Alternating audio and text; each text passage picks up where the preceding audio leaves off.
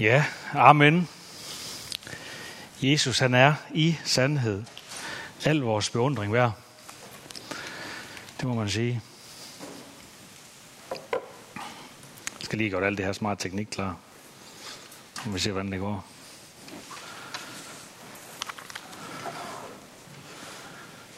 Du må godt sætte den første slide på.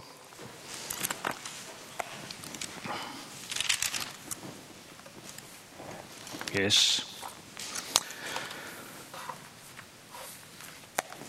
Jeg har jo fået lov til at lave sådan en lille serie her, som hedder Den Røde Tråd.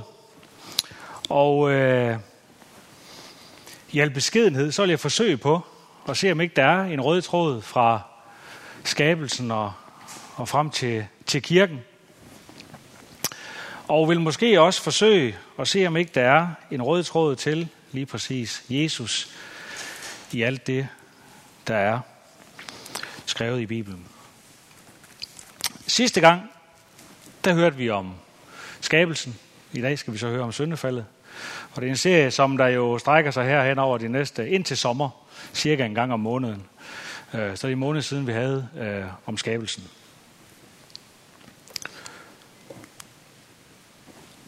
Der skal tændes den her, javel.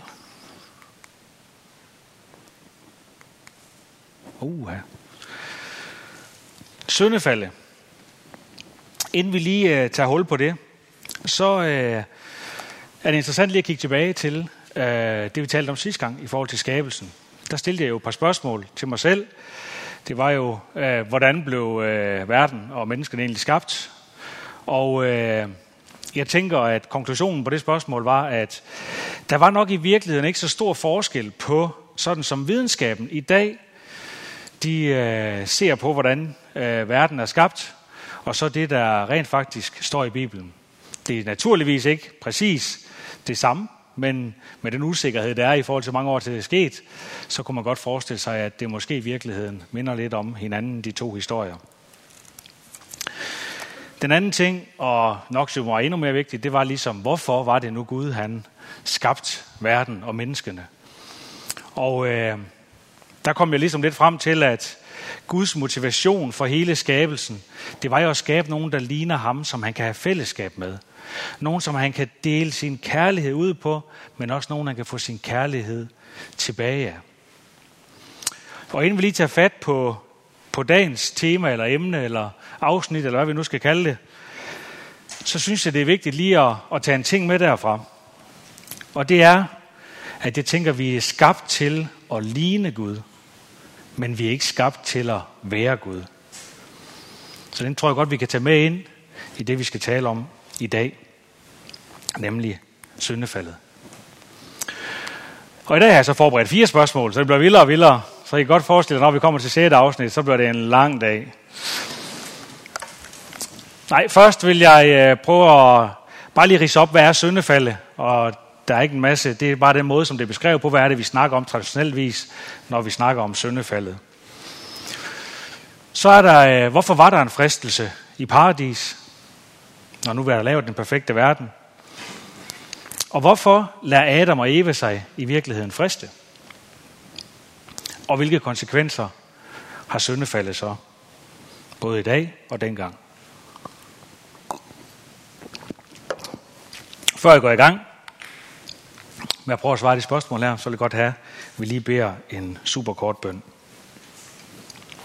Tak Gud, fordi at du har skabt os til at ligne dig. Tak fordi du har skabt os med det ene formål at have fællesskab med os. Tak fordi du har skabt os i kærlighed. Tak fordi du udøser din kærlighed over os. Og tak fordi vi kan få lov til at udøse vores kærlighed til dig. Tak fordi at du ofrede din søn. Og tak til Jesus, fordi du gik hele vejen i Guds store frelselsesplan. Jeg beder om i dag, at Helligånden må være her til stede i kirken, og den også må være til stede hjemme i stuerne foran skærmen. Jeg beder om, at du må samle os, kære Helligånd, sådan så vi kan stå sammen i enhed. Jeg beder også om, at du må være med den enkelte, sådan så at præcis det ord, som den enkelte har brug for, enten man er her i salen, eller man sidder foran skærmen, så vil du tale til den person, far. I Jesu navn. Amen. Hvad er syndefaldet? Jamen, vi kan jo lige starte med at læse i 1. Mosebog, kapitel 3, vers 1-13. Der står der: Slangen var det snedigste af alle de vilde dyr, Gud Herren havde skabt, og den spurgte kvinden: Har Gud virkelig sagt, at I ikke må spise af træerne i haven? Kvinden svarede slangen: Vi må gerne spise af frugten på træerne i haven. Men frugten på det træ, der står i midten af haven, har Gud sagt, at vi ikke må spise af og ikke røre ved, for ellers skal vi dø. Men slangen sagde til kvinden: Hvis skal I ikke dø? Men Gud ved, at den dag I spiser af den, bliver jeres øjne åbnet, så I bliver som Gud og kan kende godt og ondt.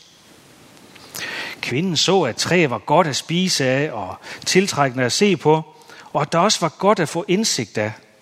Og hun tog af frugten og spiste. Hun gav den også til sin mand, der var hos hende, og han spiste. Da åbnedes deres øjne, og de opdagede, at de var nøgne. Derfor syede de figenblade sammen og bandt dem om livet. Ved aftenstid hørte de Gud gå rundt i haven. Der gemte Adam og hans kvinde sig for Gud Herren mellem havens træer. Gud Herren kaldte på Adam: Hvor er du? Og han svarede: Jeg hørte dig i haven og blev bange, fordi jeg er nøgen, og så gemte jeg mig. Han spurgte: Hvem har fortalt dig, at du er nøgen? Har du spist af det træ, jeg forbød dig at spise af? Adam svarede: Kvinden, du satte hos mig, gav mig af træet, og så spiste jeg. Gud Herren spurgte så kvinden: Hvad er det, du har gjort? Og hun svarede: Slangen forledte mig til at spise.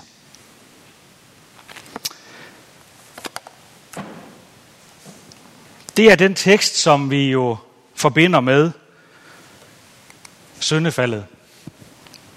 Og sådan helt kort fortalt, så er det jo, at ja, Gud har sagt, at vi må ikke have lov til at spise af træet. Eva lader sig friste af slangen. Adam spiser også. Og Gud forviser Adam og Eva fra Edens have, det står lidt senere, på grund af det her. Det er det, vi kalder syndefaldet. Det er den historie, der står her. Men den indeholder selvfølgelig rigtig meget mere end bare den historie. Det skal vi prøve at dykke lidt ned i. Fordi, hvorfor var der overhovedet en fristelse i paradis? Når nu Gud havde skabt den her perfekte verden, hvorfor skulle der så være den her fristelse her? Og der vil jeg godt lige læse lidt fra, det kommer ikke herop, det læser jeg bare her, lidt tidligere i 1. Mosebog, kapitel 2, vers 15-17. Det er her, hvor Gud han fortæller dem om, at de ikke må have lov til at spise af træet. Gud Herren tog mennesket og satte ham i Edens have, for at han skulle dyrke og vogte den. Men Gud Herren gav mennesket den befaling: Du må spise af alle træerne i haven, men træet til kundskab om godt og ondt må du ikke spise af. For den dag, du spiser af det, skal du dø. Jeg synes, det er, hvis vi tager den første del her, hvor at Gud Herren tog mennesket og satte ham i Edens have, for at han skulle dyrke den og vogte den. Det vidner jo om, at Gud havde enormt stor tillid til Adam og menneskerne. Gud havde jo aset og maset, det er ikke sikkert, at han lige havde det, men han har i hvert fald skabt hele verden, og Edens have, og alle de her perfekte ting her. Og så giver han det bare til menneskerne. Værsgo. Her skal I herske, her skal I vogte. Så det vidner jo om, at Gud han havde enormt stor tillid til menneskerne. Lidt længere frem i kapitlet, der hører vi om Adam, der skal give navn til dyrene. Jeg synes, det er sådan et andet godt eksempel på den tillid og den lyst, Gud havde til at give os mennesker tillid og opgaver af stor tillid. Han giver ham jo opgaven og navngiver alle dyrene. Her tænker jeg også, Gud har jo skabt alle dyrene. Han må have haft en idé om, hvad en elefant den skulle hedde, og hvad en krokodille den skulle hedde, og da han har skabt dem måske. Det er i hvert fald ham, der er tættest på det. Men alligevel, så giver han jo opgaven til Adam og siger: Jeg har tillid til, at det her, det kan du. Det er ligesom det, jeg får ud af den første halvdel af af Mosebog kapitel 2, vers 15-17, det er, at Gud havde altså stor tillid til menneskene. Men så gav han dem jo også den her befaling lige bagefter, hvor han siger, det hele, det er jeres. I kan spise af det hele, men der er lige den her ene ting. Det må I ikke. Det skal I holde jer fra. Hvis I gør det, så skal I dø. Det var endda en ret alvorlig straf, tænker jeg, for at gøre det. Så Gud skaber altså det hele. Han har stor tillid til menneskene. Men siger så til dem, alligevel, så er der altså lige den her ene ting, som I skal holde jer fra. Og for mig, så vidner det om, at Gud, som vi hørte sidste gang, har jo skabt os for at dele kærlighed med os, for at dele fællesskab med os. Hvis det var sådan, der ikke var en fristelse i paradis, hvis det var sådan, det bare var skabt uden den her fristelse her, så fik menneskene jo ikke nogen mulighed for at vælge noget andet i virkeligheden. Så jeg tænker, ja, jeg ved ikke, om man kan sige, at Gud han løber lidt en stor risiko her. Men hvad er målet for at løbe den risiko her? Det er, at han kan dele ægte kærlighed med menneskene. På den her måde gav han jo os vores egen fri vilje. Vi kunne enten vælge det her, vi ikke måtte, eller vi kan vælge Guds vilje. Hvis ikke vi har kunne vælge andet, så ser jeg os selv, så har vi bare været sådan nogle marionetdukker, eller sådan nogle hånddukker i et teater, hvor Gud har siddet og lavet et lille skuespil og leget med det her Edens have, og så har det været fint. Så vi var nødt til at få vores egen fri vilje, hvis det var sådan, at vi skulle udtrykke ægte kærlighed til Gud. Vi kan jo ikke tvinge vores børn til at elske os, vel? Nu skal du elske mig, så sidder du her. Derfor ser jeg det her som en af årsagerne til, at der blev nødt til at være en fristelse i haven. Når vi ser på Guds motivation for i det hele taget at skabe menneskene, nemlig at have nogen at dele ægte kærlighed med.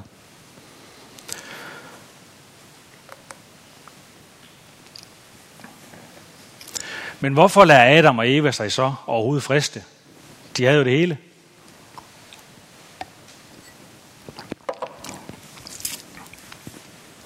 Gud havde givet dem hele verden, eller i hvert fald paradis, den perfekte verden. De kunne spise alle træerne, de havde magten over dyr og det hele. Det her fantastiske sted. Og den ene ting, de ikke måtte spise, det viste sig sågar at være noget, de ville dø af. Det havde de fået at vide. Hvis I gør det her, så dør I.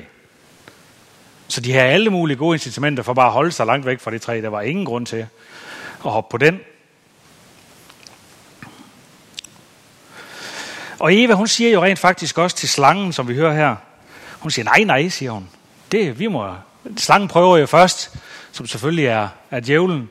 Han prøver først ligesom at sige, ja, hvad er det for noget, må I ikke spise træerne? Jo, siger Eva, det må vi gerne. Vi spiser det hele. Det er super fint. Der er det bare det der ene træ, det skal vi ikke spise af, fordi så skal vi dø. Så jeg forestiller mig rent faktisk, at inden slangen her kommer ind og driller, så tror jeg, de har gået en stor bue udenom det træ der, Adam og Eva. Det var der ingen grund til jo. Det var helt naturligt for dem, og det skulle de selvfølgelig ikke have fat i. Fordi at de havde jo hele haven, og de vidste, de skulle dø, hvis det var sådan, at de spiste af det træ.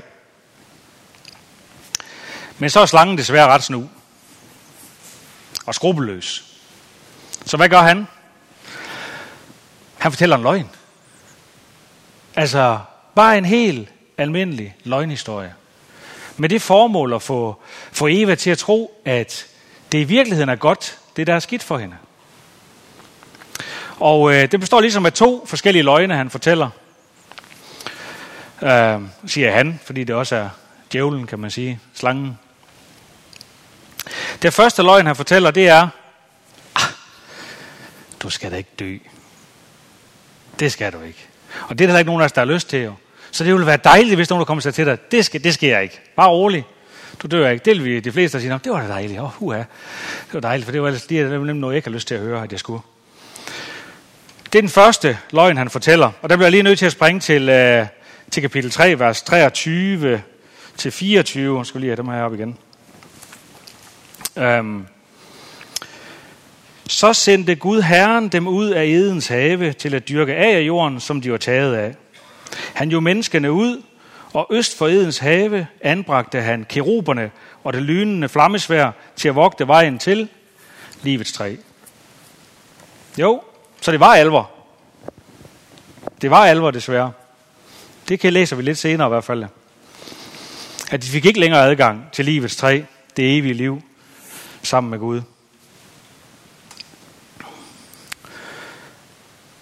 Den anden løgn, han så fortæller, det er da godt at kende til godt og ondt. Det er godt, hvis I forstår det. Så bliver jeg ligesom Gud. Og her tænker jeg faktisk, nej, det er ikke godt at kende til godt og ondt, og kan skelne imellem det. Fordi hvad er det det samme som? Det er det samme som at dømme. Det er det, der gør, at vi dømmer andre. Er du god, eller er du ond? Gør du gode gerninger, eller gør du onde gerninger? Er du bedre end mig, eller er jeg bedre end dig? Er du i ond tro, eller er du i god tro? Det er jo lige præcis på den her måde, vi dømmer hinanden. Og det tror jeg i bund og grund aldrig det har været planen fra Guds side af. At vi skulle gå rundt og dømme hinanden på den måde. Så ikke nok med, at man ville dø af træet.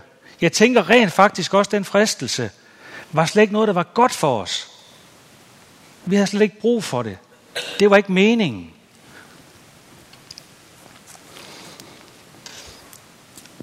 Jesus han peger også på det i Matteus evangeliet, hvor han siger, døm ikke, for at I ikke selv skal dømmes. Og han bruger rimelig meget tid på at sådan set farisæer og så videre på plads, som har gjort sig lidt bedre end andre. Og det er lidt det samme, der ligger i det. Det bliver der faktisk brugt forholdsvis meget tid på. Så jeg tror aldrig, det har været meningen. Og det har det selvfølgelig heller ikke, siden at Gud han ikke havde givet os det og sagde, at vi ikke skulle gøre det. Meningen, vi skulle dømme. Og så er der lige en lille sjov en, det er det her med... Jeg plejer altid at sige, nu kommer jeg sådan lidt rundt omkring i landet og sådan ting. Jeg kommer fra fordommenes højborg oppe i Aalborg og Nordjylland. Vi elsker at have alle mulige fordomme om dem, der bor ude i Hasseris, eller dem, der bor ude i Aalborg Øst, eller så har vi fordomme om ja, dem, der er Sundby, hvis det skal være helt skørt. Vi har fordomme om rige, vi har fordomme om fattige, vi har fordomme om de fremmede, der kommer hertil. Og det er jo helt fuldstændig vanvittigt. Det er helt vanvittigt på at tænke ordet fordomme. Vi dømmer nogen på forhånd. Vi dømmer nogen, uden vi i virkeligheden ved, om der er grund til det. Jeg tror aldrig nogensinde, at vi har fået fordomme som mennesker, hvis det var sådan, at vi ikke havde spist af kundskabens træ dengang. Og det sidste, det er så, at vi skal blive som Gud. Og nej, der vil jeg vende tilbage til min indledning. Det er ikke meningen, vi skal være Gud. Det er meningen, vi skal ligne Gud. Så hvis vi skal runde den her af, hvorfor lader Adam og Eva sig i virkeligheden friste? Det gør de i virkeligheden, fordi der kommer en udefra. Djævlen kommer og fortæller dem en løgn. Så det er på baggrund af en løgn, at de lader sig narre og til at synde.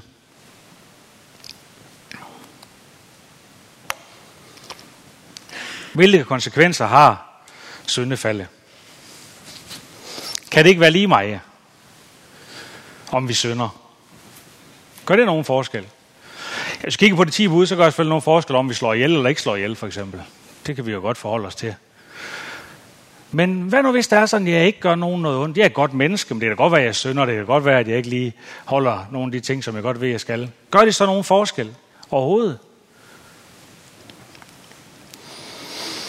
Ja, for det første, så må vi jo ikke glemme, at det er ultimativt jo fjerner os fra det evige liv og synde. Adam og Eva blev smidt ud af haven, der blev sat det her lynende flammesværd op, så vi ikke havde adgang til livets træ, til det evige liv. Så det er i hvert fald sådan en rimelig konsekvens, det er til at tage at føle på. Og den kender vi godt som kristne. Det hører så mange gange, at så får vi ikke del det evige liv, og så kommer vi i helvede og de her ting her. Det er i hvert fald den første ting, det lige umiddelbart har af konsekvenser. Men den anden ting, tænker jeg, som det også har en konsekvens, det er, at synd skaber afstand til Gud. Lad os så bare sige, vi kunne godt leve med, at vi ikke har evigt liv. Vi har det liv her, og der er vi sammen med Gud, og sammen her, så er det fint. Men så skaber synd altså også afstand til Gud. Det er der masser af eksempler på, men jeg kan godt lige tage de allerførste eksempler her. Det allerførste eksempel på, at synd skaber afstand, det er, Adam og Eva, de bliver smidt ud af haven. Det er det første, vi ser, der sker. Så kan I ikke være sammen med mig. Så ser vi Kain. Vi kender jo godt historien om Kain og Abel. Kain slår Abel ihjel, fordi han er misundelig. Og så ser vi, da Gud han så opdager, hvad Kain har gjort, så vil han jo sende Kain væk. Der synes jeg, det er interessant at se, hvor bange Kain han bliver, fordi at Gud, så er du ikke her til at passe på mig mere. Det er det, han er bange for. Du er ikke til at passe på mig mere. Og det vil jo sige, at på det tidspunkt her, der var man stadigvæk vant til, i hvert fald fra Kains side af, at være rimelig tæt med Gud. Så han vidste godt, hvad det havde af konsekvenser, hvis det var sådan, at han ikke skulle være sammen med Gud mere, på den samme tætte måde. Hvis ikke I kan huske det, så kan jeg lige sige, at Gud lover sig også at passe på Kain, sætte et mærke på ham, så der ikke er nogen, der skal gøre ham noget. Så også her ser vi Guds fantastiske tilgivelse. Vi hørte også lige det, vi læste i dagens tekst, at Gud gik sammen med dem hver dag i haven. Det står måske ikke hver dag, men der står i hvert fald, at han gik i haven, og så spurgte han, hey Adam og Eva, hvor så er I hen? Jeg kan ikke finde jer. Og hvor var Adam og Eva henne? De har gemt sig. De har gemt sig, fordi de skammer sig. Så igen et godt eksempel på, hvordan synd skaber afstand til Gud. Jeg synes, det er interessant det her med Adam og Eva. Det var faktisk dem selv, der lavede afstanden. Jo. Det er det faktisk, inden de blev smidt ud af haven. Der skammer de sig lidt selv og var lidt flove og kunne godt se, at de måske ikke kunne se Gud i øjnene. Afstand til Gud, og hvad så? Jamen, hvis vi har afstand til Gud, så frasiger vi os selv fællesskab med Gud. Så frasiger vi os selv hans fulde velsignelse. Han ønsker at være en del af vores liv. Han ønsker at være i vores liv og velsigne os rigt og hjælpe os med alt det, som vi har brug for. Så det er altså ikke kun det evige liv, der er på spil her. Det er også fællesskabet med Gud. Nu og her. Hvad kan vi så gøre? Hvordan kan vi komme tilbage til Gud? Hvad kan vi gøre for at gøre det hele godt igen? Det er åbenlyst. Det er lige til. Løsningen er super, super simpel. Fra nu af, så lader vi være med at synde. Er ikke dejligt? Så let er det.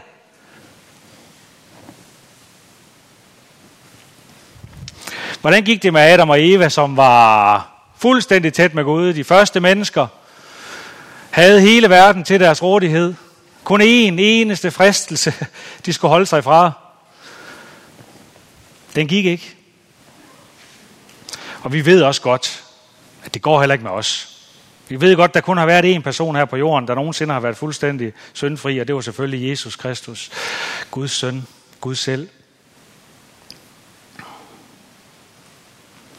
Så sandheden er selvfølgelig, at vi ikke selv er i stand til at løse det problem her. Vi kan ikke selv ved egen kraft løse det problem, vi står overfor.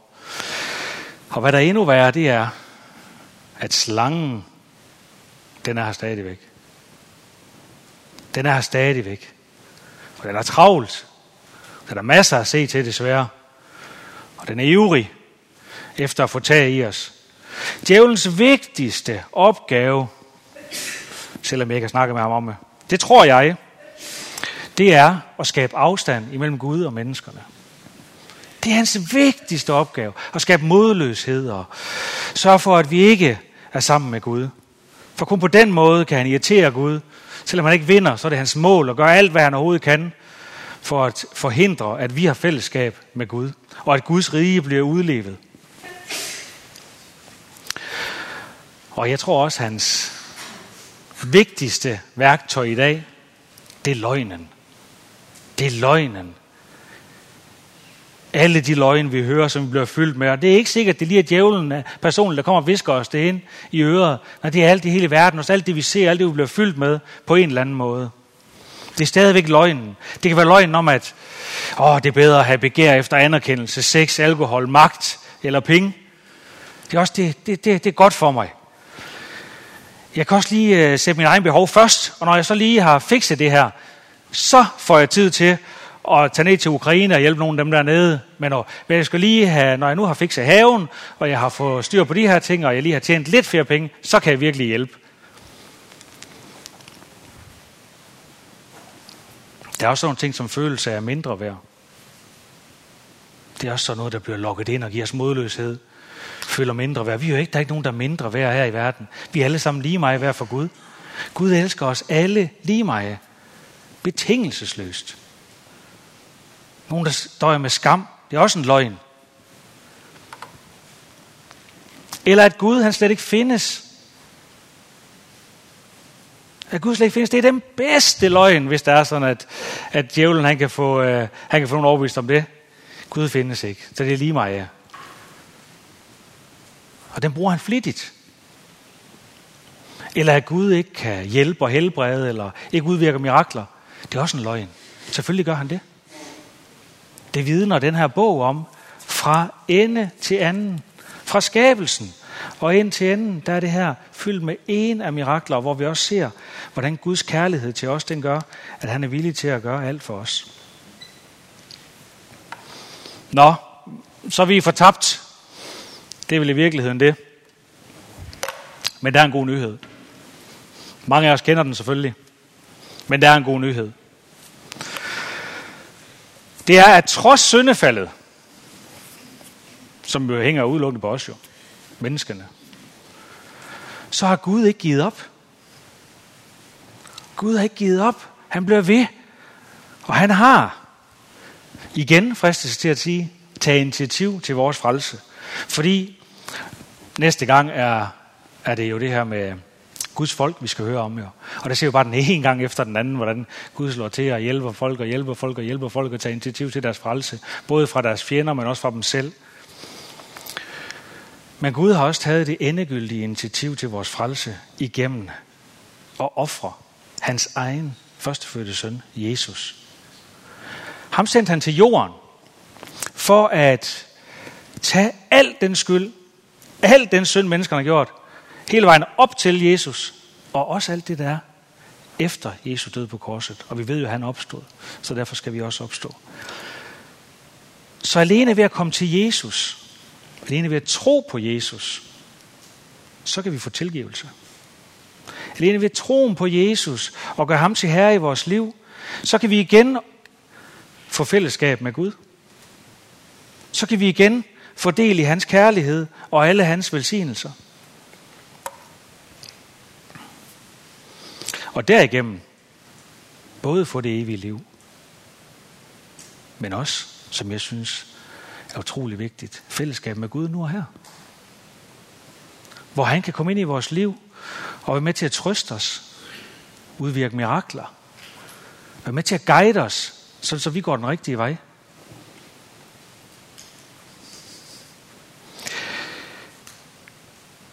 Jeg har en lille ting, jeg lige vil læse fra Esajas, det kom lige til i morges. Men som jeg bare synes er rigtig godt lige at slutte af på. Det er i kapitel 55, vers 7.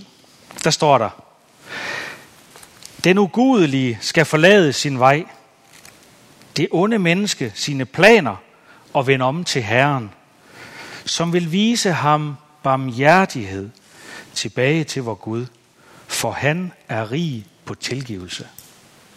For han er rig på tilgivelse. Jamen, jeg synes, det er så dejligt et vers. Og det er jo lige præcis det, han er. Prøv at tænke, så højt elsker han os. Så højt elsker han os, at han tog hans egen søn og ofrede på korset for vores skyld. Så højt elsker Jesus os, at han gik hele vejen. Han gik hele vejen. Han vidste, hvad der skulle ske. Han lod sig korsfæste for at tage vores synd, ikke hans.